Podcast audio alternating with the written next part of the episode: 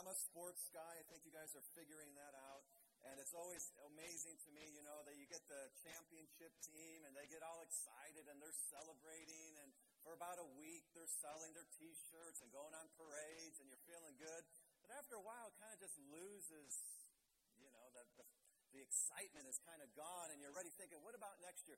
But not with Jesus. We keep celebrating the victory won, and it doesn't decrease. It doesn't fade away, but it just keeps increasing. I keep giving God all the glory and all the praise, and I'm just thankful that we celebrate the resurrection of Jesus Christ every Sunday, every time we're together, every day. He is worthy of all praise and all glory. And that's what last week was about. We were celebrating Easter. What a wonderful time. I just wanted to publicly say thank you to all of the volunteers that put in extra time and effort in making our Easter a great Sunday together. Thank you for the care that you've put together. You know who you are. And most importantly, God knows who you are. And it always reminds me every Sunday, make sure, and I'm sure you do, but just a reminder thank those kids workers every Sunday. You pick up your child. You know, I was just know, recognizing again, it was a beautiful service to be a part of, and I was thinking, oh man, they missed out, but they could they could watch online. But the point is still true. They they did miss. They missed so that they could minister to children. They still find children valuable. But they didn't miss out on the Holy Spirit. They didn't miss out on loving God. They didn't miss out on the goodness that God brings to them. That I do know. I, I like what happens in here, but God is everywhere. And so we know that God is still blessing them, but we're so grateful for our kids workers. Again, online, if you'd want to connect with us, you're new to Calvary Church or new this morning here, uh, pull out a Connect card and fill it out. So excited about new families coming and being a part of our church. It's exciting to talk to them and say, hey, we're going to start coming. We are committed to this church. Uh, so if you'd like to be committed, you could pull out a Connect card. And a part of commitment to Christ, and we teach that here, not necessarily directly every Sunday, but as believers in Christ, we are givers. We do give. And uh, so we encourage you to give every Sunday. You can give if you're here in an envelope as you leave. There's boxes out there online. You can give by clicking the Give button. Well, we're going to continue on this series of messages called Jesus. But if you've noticed, we've changed a little bit of the color and the tagline because we're going to kind of start touching basis upon Jesus, our teacher. And so we kind of, I took us about four weeks to lead up to Easter, and now we're just going to kind of go back into the life of Christ. And there's so much in there, and so we're going to spend some time going through the life of Christ. And so I had a message prepared and going into the life of Christ. I had it all figured out, and sure enough, one of our elders just messed it all up. I'm totally kidding. That was sarcasm. They didn't mess it up. Uh, they uh, blessed me. So I was talking with Doug Klemick, one of our elders, last Sunday, and he was sharing with me a study of his, I think it was your Bible that you have, a study Bible that you have, that's kind of just going through the proof of the Bible. And it hit me in that moment. Uh, I'm like, boy, I need to just take a Sunday and just pause and give you some facts that I have learned over the years about the Bible. Now, some of the home group leaders in here already got some of this information, and uh, maybe they've shared it with you in a home group, maybe they didn't. But I wanted to share it with you because when I'm thinking about building my life on Christ, when I think about the Word of God and the encouragement that we give you every week to build your life on the Word of God, I think some of you should start asking why. Why? Why would I want to read the Bible every day? Why are you so adamant that we preach from the Bible every week. What is it about the Bible? Do you really know that the Bible is true?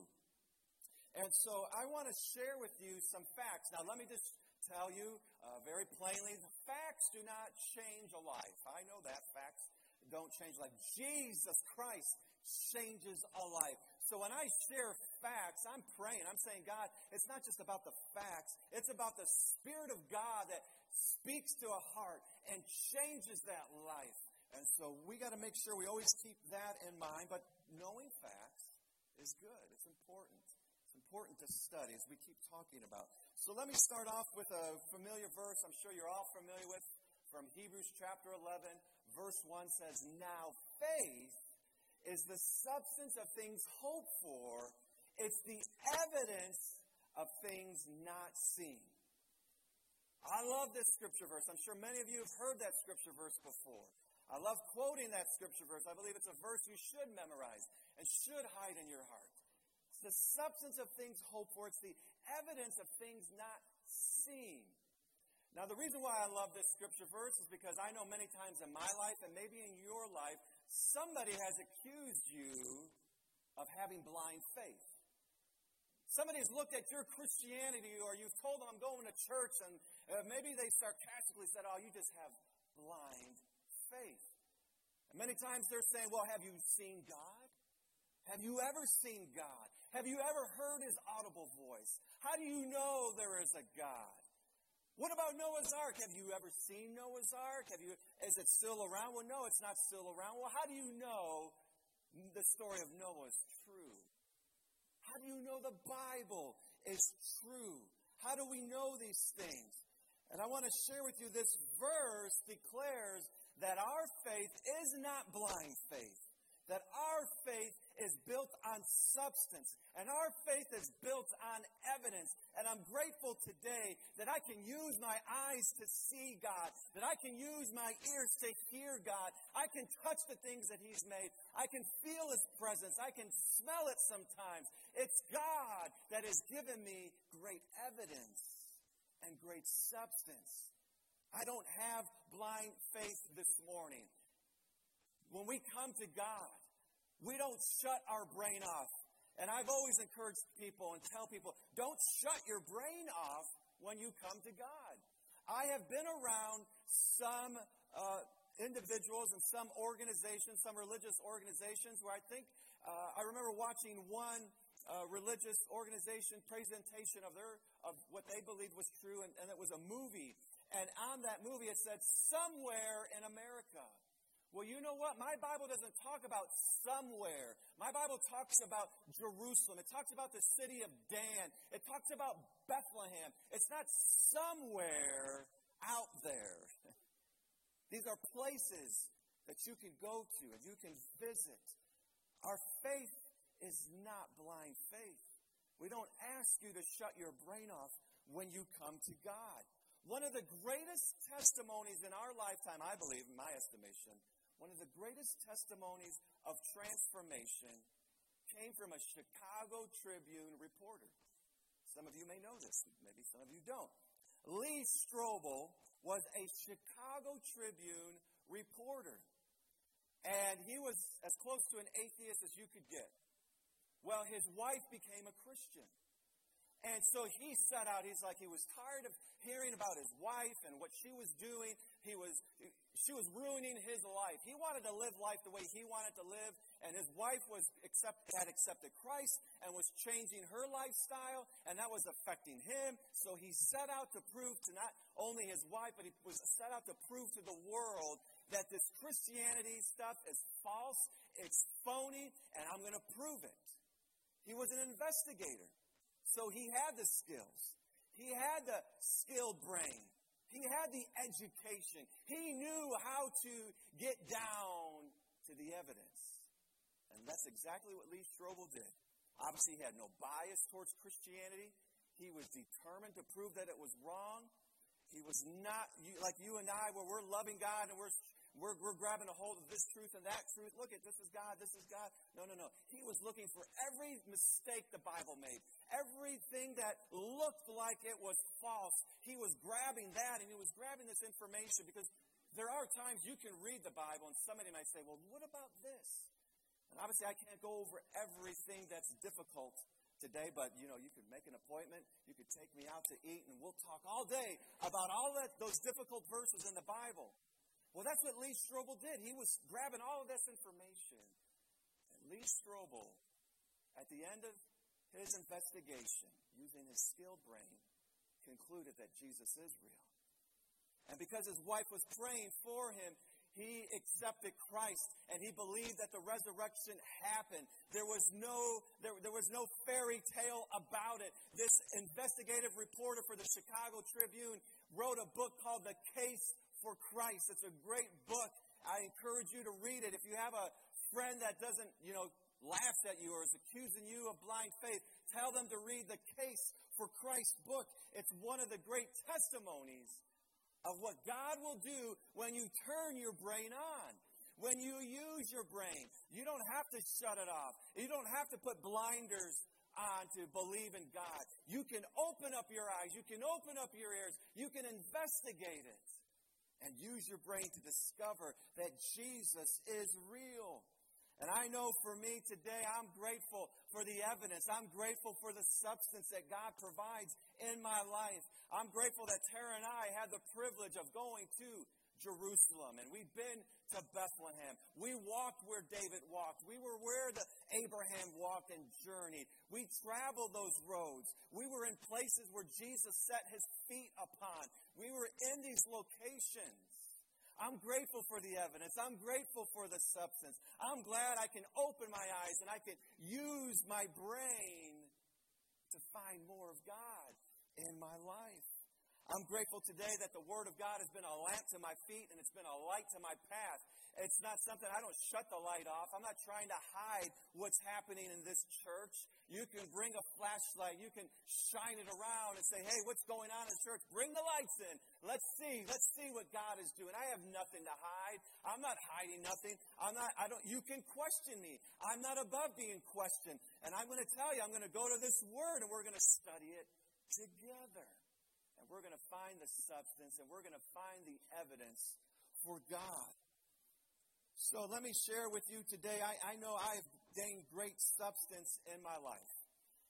I have, I have the presence of God in my life. That's substance. I have the love of God that has forgiven me of all my sins.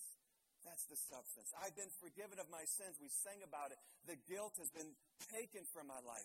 The shame, the worry, the doubts have been taken from my life, and I'm so grateful for that. But let me give you some evidence that I have picked up over the years, and I wanted to share it with you this morning. You have notes, and um, I don't know if I'll do this forever. I did it mainly for our home groups, and I give it to our home group leaders. It has discussion questions in there, and uh, but tonight, today's notes, you know, I don't pretend like I'm the greatest guy in the world, and you just need to just record everything I say and think about it. No, I'm just a guy that's going to keep pushing you to the Word of God. That's who I am. And so I'm going to keep doing that. So I understand, you know, not everybody, you know, takes the notes, but today might be a day you may want to just take those notes. Uh, because I put in there everything that I'm sharing with you, things that I have learned uh, about the proof of the Bible. And how we're going to do that today is we're going to ask this question. The question is, how do I know, how do you know the Bible is true? How do you know? Have you ever thought about that? Have you ever studied things outside of the Bible to know that the Bible is true? And we're going to talk about that today. So let me give you the first answer. The first answer to that question is the Bible says so. Oh, okay. Well, great. Uh, I didn't need to hear that. I knew that already. But it's important that you understand this. The Bible says so, and the Bible says it 2,700 times. 2,700 times the Bible says it is true. Now that's important. I know somebody who you may be trying to witness to, who it maybe is an atheist who doesn't believe in God. They may say, I don't need to hear the Bible says it so. It's like, it's like a Cubs fan telling a Sox fan the Cubs are the best team. Of course, the Cubs fan's going to say that. But the point here is that the Bible says it 2,700 times over, emphasizing the point that what you are reading is true, that God was not hiding, that He was speaking truth, and He is ultimately confident in His Word that He is protected for thousands of years, and that the Word that we read today, He's still claiming that it is true. over and over and over and over again. You read the Bible and it's going to declare it is true. It's not fake. This isn't a fairy tale. This isn't some poem that you're reading. It is my word. It's the Spirit of God that you are hearing. And the Bible says it over 2,700 times. Number two, people say so. Oh, here you go again. That doesn't help me. but let me share this with you. You have it in your notes. In the last 50 years, 9 billion Bibles have been published in, 20, in 2,303 languages in all seven continents. Wow. Come on now. I, I know I'm, I'm building up to something. I'm not saying just take that one fact and you're done, but you take that fact along with every other fact. This word as being reproduced. Why is it being reproduced? Number one, because it's God's word and it's His word, and His word never fails. Heaven and earth will pass away, but God says, My word will never fail. And it looks like His word is not failing in 2021 because it's still being published, it's still being read, and most importantly, it's still transforming lives. It's still taking the broken and it's fixing them. It's still taking the drug addict and setting them free. It's still taking the liar and letting the liar turn to truth. It's still changing us. It's still helping me. It's still building me up. I'm telling you, I'm a part of that people saying so. I'm telling you, it is true. Number three, continuity says so. Did you know the Bible was written over 1,600 100 years by 40. Let me do it. Let me do it the opposite. 40. I think that looks like 40 to you. By 40 authors, 1600 years, 40 authors, and they all wrote one single book with a single theme that God is real, God is love, and He loves you. Now, these authors, they were fishermen, they were peasants, they were tax collectors. They were kings. They were mighty men. They were prophets. They were teachers. They were different people. They were not all the same people that went to the same school. They were different people from all walks of life, from different points of view, and yet all 40 of them, over 1,600 years, wrote a single message that's contained in these 66 books. Now, a couple of other little things. I don't usually preach about this, but I'm just a little side note. Because people might say, ah, that's just coincidence. Okay. Think about this. The book, the, the, the Bible, there's 66 books, right? There, how many books are in the Old Testament? 39. How many books are in the New Testament? Just subtract and 27, right? Take the book of Isaiah. How many chapters are in Isaiah? 66. The book of Isaiah is broken up into two books. How many chapters do you think the first book of Isaiah has? 39. How many chapters has the second book of Isaiah been broken into? 27. All right, that's why I don't preach about it. Somebody say that's coincidence. One more. One more. The middle of the Bible. Do you know where the middle of the Bible is? Well, Psalm 118 close. I mean, come on. How many of you are going to guess that right? Psalm 118 is in the middle of the Bible. Do you know what the longest chapter of the Bible is? Psalm 119. Do you know what the shortest chapter of the Bible is? Psalm 117. All right, I don't preach about that, but interesting. Continuity says so. Did those 40 guys get together and say, hey, how are we going to get the middle here at, at Psalm 119? or Psalm 118. No, they didn't get together.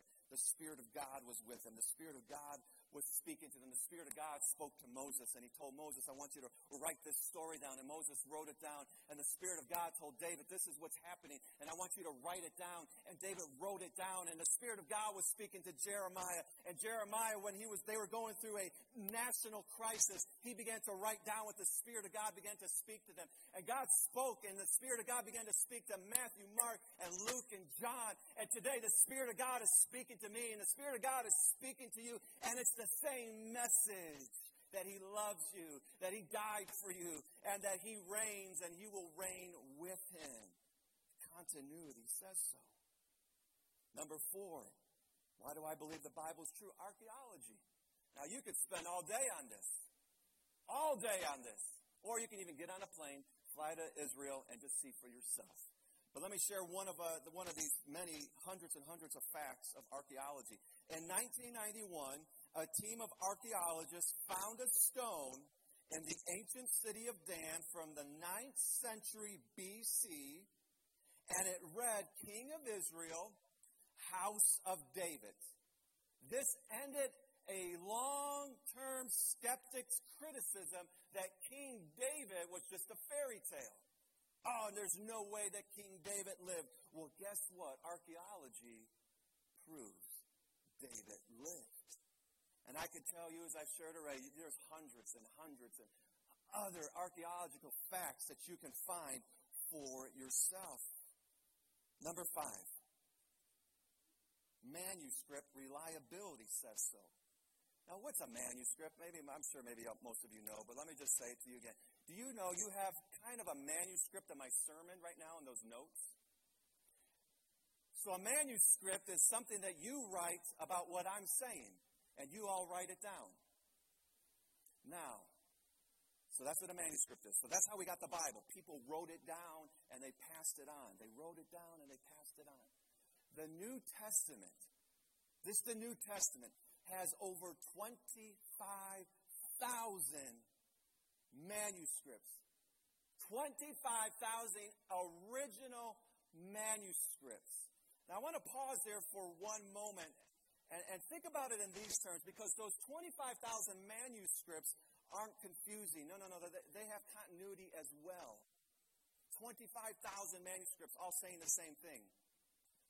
That's like if today you all take notes on my sermon and you keep passing those notes on to your kids, and 200 years from now, they have a celebration of 220 years at Calvary, whatever, whatever it is, uh, 250 years. You know, they're celebrating 250 years of Calvary. And they say, hey, you know, our parents have been passing these notes on because it was a test that that guy gave them a long time ago. And they all pull out their notes. Let's say there's 100 people there. And they pull out these notes and they say, yeah, this is my mom said. Pastor Sid said that. Day. Oh, yeah, my dad said that too. Look. Oh, yeah, yeah, my dad said that. Yeah, yeah. What are they going to say? Pastor Sid must have preached a sermon on this because every, you got a hundred of this saying the same thing. 25,000 manuscripts. All right, let's go on. One manuscript in particular is only 50 years from the original writing. Now, why is that significant? Well, let's compare it. I know you already read this because you guys are all reading ahead. Uh, I know you already. You guys are smart people. And you've already read that the writings of Plato. Now, Plato, if you had a philosophy class, you had a history class, you have studied Plato. Nobody's arguing if Plato lived. Nobody's arguing that. And yet, the writings of Plato only have nine manuscripts, and those manuscripts have a gap of 1,300 years. So that meant somebody 1,300 years after he wrote it must have heard something. They said, hey, let's write this down. This sounds really good. Plato must have said, said it. Yeah, let's put Plato's name down. And now today, you and I, we, we have, you know, college courses. People are paying thousands, millions of dollars to learn about Plato in college, and it's, you know, I guess, sure, you, you can build your life on that. Manuscripts say so. Next one, I love this part. Accuracy says so. Now, there's a lot, again, a lot of information about accuracy, but the one I'll point out that many of you know already again is the Dead Sea Scrolls. The Dead Sea Scrolls, again, let me remind you, they were found in 1948 in a desert 15 miles from Jerusalem and they were, they were being stored, these scrolls were being stored into clay pots. And they made this discovery. One of those scrolls that was in the pot was a manuscript. Now, these were written between 100 BC and between 100 BC and 100 AD. All right, so right, they, these were being written as Christ was on the earth. These were being written before he got there and right after he got there. That's when these manuscripts were being written. One of those manuscripts is a manuscript of Isaiah. And when they, when they interpreted that manuscript, Guess what they were reading? The same book of Isaiah that you and I read. The same book. Proving once again, is there reliability in this Bible that I read? This Bible that was probably, well, this one maybe not particular, but maybe you have a, a newer Bible, but this one was probably done in uh, late 2000s, and maybe you have one that came hot off the press in 2020. How do you know that one is right? Well, you could take it and use a manuscript that was written over 2,000 years ago, and it's like reading the same book. I can tell you today that the accuracy is there. Why is the accuracy there? It's because God has been watching over His Word from generation to generation through political trauma and through political uprising and through governments coming and going and kingdoms coming and going.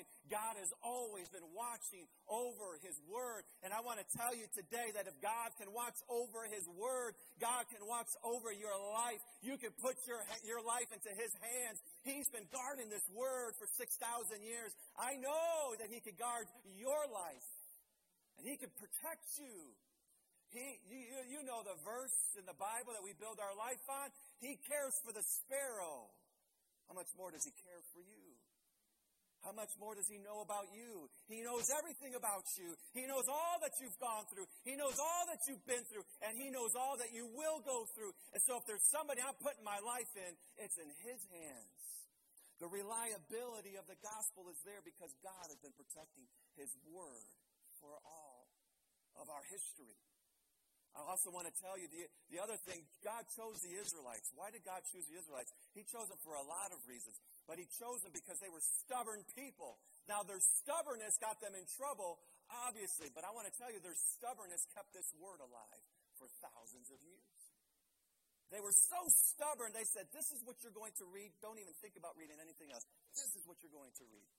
They were so stubborn in listening to God's word that they had the word of God right here right here on, on the side of their uh, forehead. They carried the word. They had the word of God on their uh, along their garments. They had the word of God put it on the doorpost of their home. They had the word of God, and the Bible says that they impressed them on their children. And they wrote it down with accuracy. They were careful to write down the Word of God. Can I encourage you today to live a life that is careful to live out this Word, not just haphazardly, I don't know if I'll read the Bible today or not. No, no, no, no, no. This is the Word of God. It's my breath. It's my life. It's how I'm going to function today. It's how I'm going to be an overcomer today. It's how I'm going to deal with my boss today. It's how I'm going to raise my kids today. It's how I'm going to make it through this earth today. Give me that Word. Don't you dare take it from me. It's the Word of God. And that's why we have the Word, because that's how those Israelites, even though they had a lot of issues, one of the good things about them is that they guarded this Word. They protected it. It was, it was precious to them. It was the voice of God. They didn't treat it like a book. They didn't treat it like, ah, you know, put it on the shelf, we'll get to it on Sunday. No, no, no, no. They knew what it was. They understood it. And again, here's my encouragement. I'm preaching to myself now. Again, it's the idea that this word is going to go into my daughter's heart. It's going to go into her life. And I bring her here on Sundays, absolutely. But I don't pretend like Sunday morning and Wednesday night at Awana is all my daughter needs. Oh no, I love that we do that here. But I'm not going to just leave it at that. She's going to get a Bible story in her life every day, and she's going to get me praying. Do am I perfect? No, I'm not perfect. I'm sure I missed a day or two in her life. But that is the goal every single day. She's going to get this word. And she's going to hear me praying. And I'm going to pray with her. And because of that, I believe her, her life's going to be accurate. It's going to be accurately upon the Word of God. It's going to accurately come to the Lord. I'm going to keep praying. I'm going to keep believing. And I know she has to make her own decisions. And I, and I know all that. I get it. That's why I'm just going to keep preparing her. I'm going to be stubborn with her. I'm saying, nope, You're not doing that. No, no, no, no, no. You're not going to do that. Accuracy says so. It's the Word of God. He's been protecting it. He entrusted it to the Israelites because they were stubborn. But finally, number seven, prophecy says so. Prophecy says so. Just take the life of Christ. There were 61 prophecies of Christ coming in the Old Testament, 61 of them, that Jesus is coming. With those 61, there were 300 details, 300 details to those prophecies. And guess what happened in the New Testament? They all came true. We studied a few weeks ago, I think it was one of the first messages of, of this series. Jesus said Jerusalem's going to fall. He said that around 30 AD. And what happened in 70 AD? Jerusalem fell. The Word of God said that Israel, the nation of Israel, it would be scattered. It would be scattered around the world. What happened to Israel? It was scattered around the world. You hear all the time there's Russian Jews, you know, you, there's African Jews, there's American Jews, there's New York Jews. You know, those, those are. I mean, there's all, they're, they're, they're, they're categorized, right? The Jewish people are categorized because they've been spread throughout the world. The Word of God said that that would happen. But what else did the Word of God say? That the nation of Israel would be brought back together. What happened in 1948? I shared this fact with you a couple of weeks ago. It's the only nation that has been scattered around the world to only be brought back into 1948. They became a nation again. It's the only one prophecy, the Word of God, every word that has been spoken, and this word has happened. So when you read that Jesus is coming back again, what do you think is going to happen? When you read that there's going to be a great tribulation on this earth, what do you think is going to happen? When you read that these heavens and these earths will be destroyed by fire, what do you think is going to happen? When you hear the Word of God, what do you think is going to happen? I know what I think, and I know what I believe. I know that on Christ the solid rock I stand, and I know all other ground is sinking sand. I know that any other book can be a good book, but this is the only eternal book. This is the only book that is the true roadmap to life. It's the only book that will help me in life, that will help me to overcome, that will help me to be the best husband I can be, the best father I can be. And I know this is the only book that will lead me to Jesus Christ His Holy Spirit that fills me every day. And now I know through the power of the Holy Spirit that the Holy Spirit only guarantees what is to come. I need to hurry up here. Hebrews 11. Let's go back to Hebrews chapter 11. Let me read two more verses with verse 1 again. It says, Now faith is the substance of things hoped for, the evidence of things not seen. This is what the ancients were commended for. By faith, we understand that the universe was formed at God's command so that what is seen was not made out of what is visible. Verse 6 And without faith, it is impossible to please God because anyone who comes to him must believe that he exists and that he rewards those who earnestly seek him. Wow, there's so much here. I love this verse. I know God exists. I know the Bible is true. I know that Jesus rose from the dead and over 500 people witnessed his resurrection. I know that he spent 40 days on this earth after being after conquering the grave. And those disciples received that wisdom and that knowledge and that experience from Christ and it kept them in a room waiting for a gift that Jesus promised. He said, I'm promising you, I'm going to pour out the Holy Spirit in your life. And they didn't move an inch. They said, We're sitting in this room until we receive this gift. Why would people, oh, oh, a couple of hundred people, sit in a room waiting? They didn't have TV, they didn't have iPads. They didn't have phones. They sat in a room and they waited. Why were they sitting in that room waiting? Because they knew whatever God said would happen. And they waited, and the Holy Spirit was poured out on all flesh. And now that Holy Spirit touched their lives, and this little group of a couple of hundred uh, peasants, a couple of hundred fishermen, a couple of hundred nobodies spread this gospel. And now here you and I are today in another continent worshiping the King of Kings and the Lord of Lords because they waited for the promise of the Holy Spirit that was going to guarantee what is to come.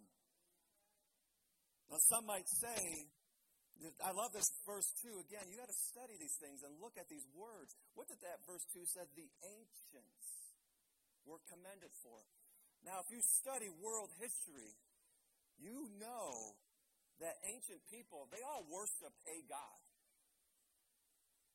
there was, there was no question. Like, like it was always a question of, well, who, what God are you worshiping? You know, who are you loving today? Read, read world history. there was no question about it. And some might say, well, it's because they didn't have the intelligence that we have today. It's because they didn't have the technology that we have today. They, they believed in God because they were so they were so not smart like us. And I beg to differ. But let's go with that thought for now. Okay, let's, let's go with that thought. Because what did happen? We did get smarter, didn't we? And I'm talking about the world. We did get smarter. We started inventing things that were amazing. I mean, just think about all the inventions that have happened. I, I'm amazed. You know, one day you have a room uh, this size with a computer, and now that same computer sits in your pocket. Is that amazing? I think that's amazing. I'd still get amazed that you could fly in these jumbo jets. I mean, we did get smarter. We did invent more things. But I believe only those things only opened our eyes more. Inventions and, and our knowledge, when, when it is put with a sincere heart to know Christ, it only, only opened our eyes more. Listen to this. One more story. This comes from NASA. NASA's premier intergalactic telescope is strategically positioned aboard the WMAP satellite. All right, so I'm giving you specific information. Google, make sure I'm right. Orbiting, so this satellite is orbiting the Earth and transmitting never before seen images of the majestic cosmos to missions control in Houston. There, the team of stellar scientists ponder and computer enhance the findings and interpret their significance to the mysteries of our origin.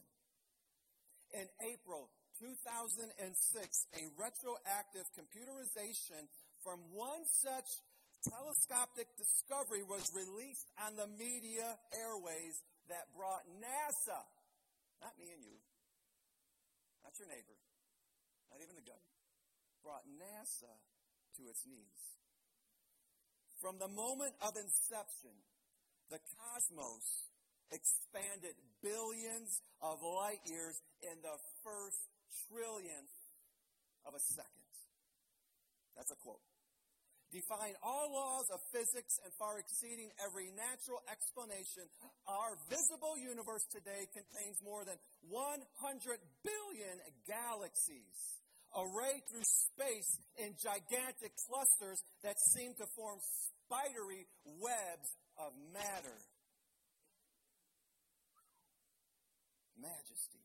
So great was the realization that NASA Scientific Research Labs Director, okay, NASA's Research Lab Director, Dr. Robert Jastrow, explained Quote, now we know with absolute certainty that supernatural forces were at work in the creation of the universe. One scientist at NASA ex- exclaimed as he stated in the awesomeness of the inception of the cosmos, quote, I used to worship science as my God. Now I worship on my knees. You know, Genesis 1 1 says this In the beginning, God created the heavens and the earth there are three things that God did in that verse. He created time in the beginning, He created space, the heavens, and He created matter, the earth. God created three things.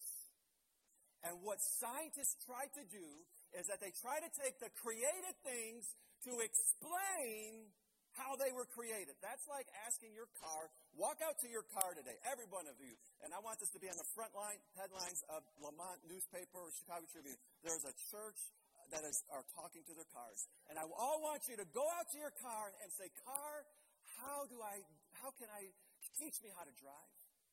Car, teach me. That's crazy.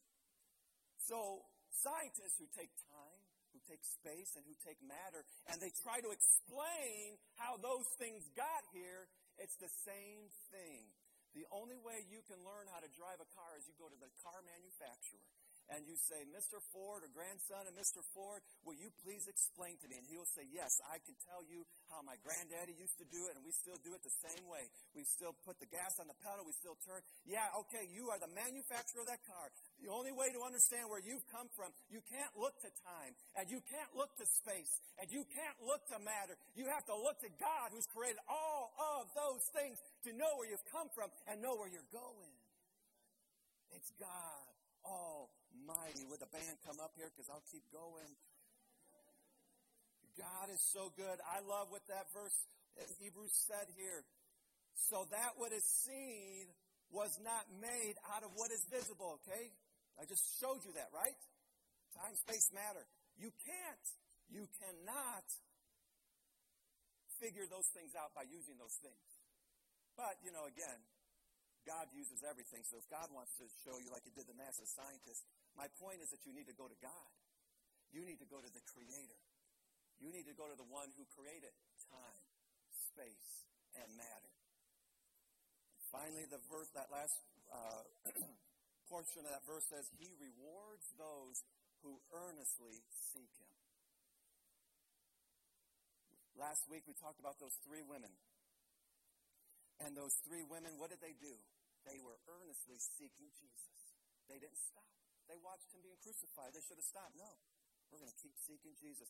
They watched Jesus being placed in the tomb. They kept seeking Jesus. They watched the stone being rolled away. They kept seeking Jesus. They kept seeking him. They didn't give up. They bought burial spices, probably the last of their money, maybe. Who knows? They took their money and says, "Let's go buy some burial spices." Why are they doing that? They just they just saw the body being laid in the tomb, which they're not going to be able to get into. We're going to buy it for Jesus anyways And when they got there, the stone was rolled away, and they were greatly rewarded by becoming the first eyewitnesses to the resurrection power of Christ. I know this. I'm going to keep seeking the Lord. I'm going to keep seeking Him with all of my heart, all of my soul, and all of my strength. And I know every day He's rewarding me. I'm not telling you my life's perfect. I'm not telling you it's always a walk in the park. I'm telling you this when the storms come, I'm going to walk on water. I'm going to tell you this when the mountains come, I'm going to climb them, not because of my strength, not because of my wisdom, but because the creator of the universe is with me, because he's for me, and he's not against me. Would you stand with me this morning? We're going to sing a song of praise and consecration to God, and may your heart be consecrated to the God of the universe. Lord, I pray that your spirit will just begin to touch our lives. May you begin to touch our hearts. We want to worship now. We want to worship with the knowledge that you are the creator. You made time. That's why it gets crazy in our head to think of the beginning. Oh, I don't understand. Wait, wait, wait, wait. The beginning, I don't get that. Where where where did that happen? Well, I'm a created person. I'm never going to fully understand that. But you do, Lord. You understand all things. You understand my heart this morning. You understand if I've received this message or if I didn't receive it. You understand that if I if I'm really dedicated or if I'm not dedicated. So I pray by the power of your Holy Spirit that all of us would be drawn into your presence. Come, Holy Spirit. Come, Holy Spirit.